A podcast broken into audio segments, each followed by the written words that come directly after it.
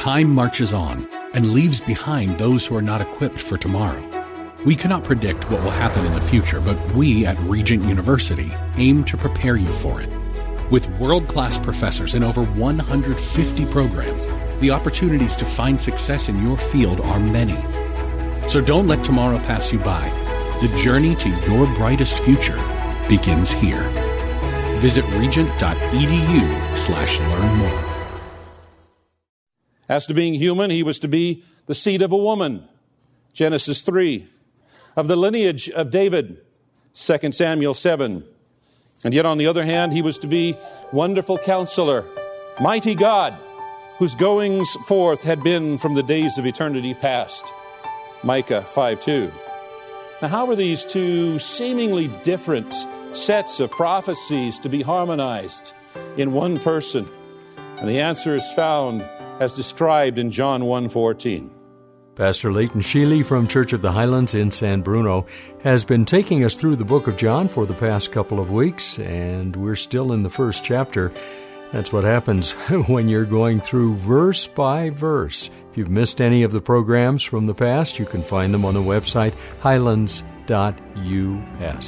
And open your Bible to that first chapter, and we'll find out just how you reconcile those two different perspectives. The one born in Bethlehem was the divine and eternal Word. The incarnation does not mean that God dwelt in a man, but rather that God became a man. He became what he had not known previously, though he never ceased to be what he was before. The babe of Bethlehem was Emmanuel, God with us. Now, the apostle could have chosen another word. He could have chosen anthropos, from which we get anthropology, the study of man, mankind, speaking in general and conceptual, but that's not the word he chose. He could have chose soma, which just simply refers to a body, but he didn't choose that word. He chose the word sarx, flesh. The word became literally flesh. And the apostle John does not carry with that word a negative moral connotation as the apostle does in the apostle Paul's writing. Ginomai became does not mean that Christ ceased to be the eternal Word when he became a man. It's in the aorist tense. It indicates an action at a point of time. Something happened at a point in time. The Word became flesh. What was that point of time? The point of time was the moment of conception in the womb. Human life begins at the moment of conception. Now, just in the last couple of weeks, our government's come out with a change of requirements related to the morning after pill. The morning after should give Christians all the information they need to discern the rightness or the wrongness of partaking that pill. The morning after what? the morning after a possible conception. Life begins at conception. It is wrong to take a human life without biblically justifiable cause.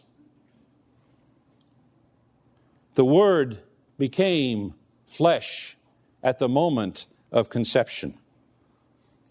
In the words of the fifth century church father Cyril of Alexandria, we do not assert that there is any change in the nature of the Word when it became flesh, but we say that the Word, in a manner indescribable and inconceivable, united to himself flesh and thus became man and was called the Son of Man. The natures which were brought together to form a true unity were different, but out of both is one, Christ and one Son. We do not mean that the difference of the natures is annihilated by reason of this union, but rather that deity and manhood, by their inexpressible and inexplicable concurrence into unity, have produced for us the one Lord and Son, Jesus Christ. This brilliant fifth century church father, Cyril of Alexandria, could only describe the incarnation with words such as indescribable, inconceivable, inexpressible, and inexplicable. No wonder the Apostle Paul wrote of the incarnation by common confession, great is the mystery of godliness. It was revealed in the flesh, was vindicated in the spirit, seen by angels, proclaimed among the nations, believed on in the world, taken up in glory. 1 Timothy chapter 3.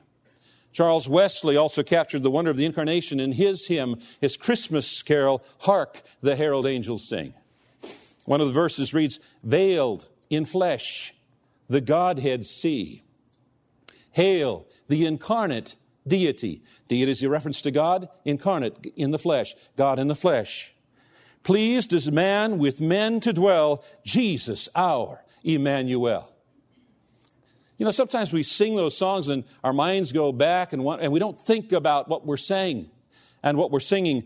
Pleased with men to dwell. Pleased as man with men to dwell. Jesus, our Emmanuel. Emmanuel means God with us. So, although to us the incarnation is indescribable, inconceivable, inexpressible, and inexplicable, the angel described it thus Is anything too hard for God? Nothing is too hard for God. Of course, some people find the incarnation so beyond their ability to comprehend, and they refuse to accept what the Bible teaches concerning it, they concoct imaginative, unbiblical ideas. There was a group in existence at the time the Apostle John wrote this gospel called the Docetists, who were persuaded in the Greek philosophy that, that uh, matter was evil and that the spirit was good. And, and so they argued that, that, uh, that Christ could not have been material. He could not have been a real person. He was instead a phantom. That means when he went somewhere, he didn't leave any footprints because he wasn't actually there. He was just a phantom. Or they would teach a variation where at baptism, the Christ Spirit came upon the mere human Jesus and then left Jesus at the crucifixion. And none of this is biblical, none of these teachings. Later in, in another writing, his first epistle, John wrote that any person who did not confess that Jesus Christ had come in the flesh did not belong to God. 1 John chapter 4. And he dwelt among us. Dwelt translates the word skinuo, which literally means to live in a tent. Jesus was not a mere, his humanity was not a mere appearance. He took on all of the essential attributes of humanity and was made in the likeness of men. Made. Philippians 2 7. Hebrews 2 says that since the children share in flesh and blood, he himself likewise also partook of the same, that through death he might render powerless him who had the power of death, that is the devil. Hebrews 2:14 and then he goes on to explain he had to be made like his brethren in all things so that he might become a merciful and faithful high priest in things pertaining to God to make propitiation for the sins of the people. Hebrews chapter 2. You know, we look back into the Old Testament, we're reminded that God tented with his people as they had their journey through the wilderness. His tent, called the tabernacle, was right in the middle of the people. The people camped to the north and south and east and the west, and God wanted, He didn't want to be on the outside edge, He wanted to be right in the middle of His people. So, looking back, God tented with His people in the wilderness. Looking forward, to the Revelation, we are told that God will again tent with his redeemed and glorified people. Revelation 21, and I heard a loud voice from the throne saying, Behold, the tabernacle of God is among men, and he will dwell, skinuo, oh, among them, and they shall be his people, and God himself will be among them. And he'll wipe away every tear from their eyes, and there will no longer be any death, there will no longer be any mourning or crying or pain. The first things have passed away. We look back, he tented with his people. We look forward, he will tent with his people again. And we have beheld his glory. Now, the word that John uses here never means, it's never used of speaking of visions. It's always uh, meant to speak. We have seen, literally, with our eyes, we have seen his glory. Now, the thing that comes to my mind is the uh, author's experience on the Mount of Transfiguration. Because Peter, James, and John, this John, the author of this gospel, saw a physical manifestation of Jesus heavenly glory at that transfiguration when his face shone like the sun and his garments became as white as light. This is a preview of the un- unveiled glory that was to be seen at his return. But it's probable that the author's intention was to describe Christ's revelation wider in scope.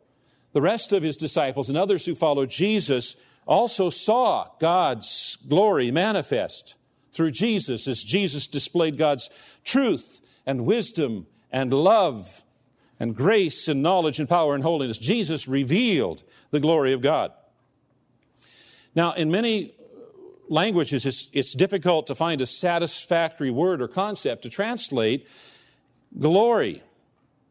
Uh, a literal translation would be brightness or shining, and, and that's given rise to the idea, the concept of, of a halo or aura around Jesus.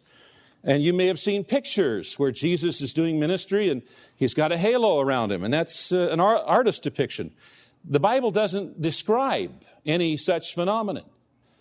And uh, it's probable that if that was the case, it'd be mentioned somewhere in scriptures. You know, like somebody comes to town, hey, can you tell me where Jesus is? Yeah, just look for the guy with the halo. Nobody mentions it in scripture. You know, that, that wasn't what the author's intention was to communicate. Instead, he meant to communicate more along the lines of we saw how wonderful he is, or we saw how great he is. Repeatedly in the Old Testament, we come across the uh, idea that there were certain times when God's glory was visible among men. In the desert, before the giving of manna, the children of Israel looked towards the wilderness, and behold, the glory of the Lord appeared in a cloud. Exodus 16. Before the giving of the Ten Commandments, the glory of the Lord settled upon Mount Sinai. Exodus 24. When the tabernacle had been erected and equipped, the glory of the Lord filled the tabernacle. Exodus 40.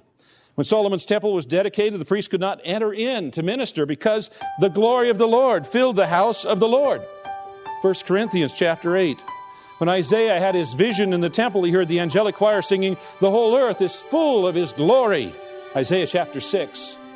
Ezekiel saw the likeness of the glory of the Lord, Ezekiel chapter 1. The Old Testament, the glory of the Lord came at times when God was very close. The glory of the Lord means simply the presence of God. A detailed study of God's Word is what you get each day, Monday through Friday, here on this broadcast called Study Verse by Verse from Church of the Highlands in San Bruno, featuring the teaching of Pastor Leighton Sheely. If you're new to the broadcast, you can find us on the web at highlands.us. That's highlands.us. You can listen to past broadcasts when you go there, and you can join with us as a financial partner. You can give safely on the website. Plus, you'll find details about the worship times and other ministries happening at Church of the Highlands. Again, that's highlands.us. I'm Mike Trout. Thanks for joining us. Come back tomorrow when we'll continue in the book of John and study verse by verse.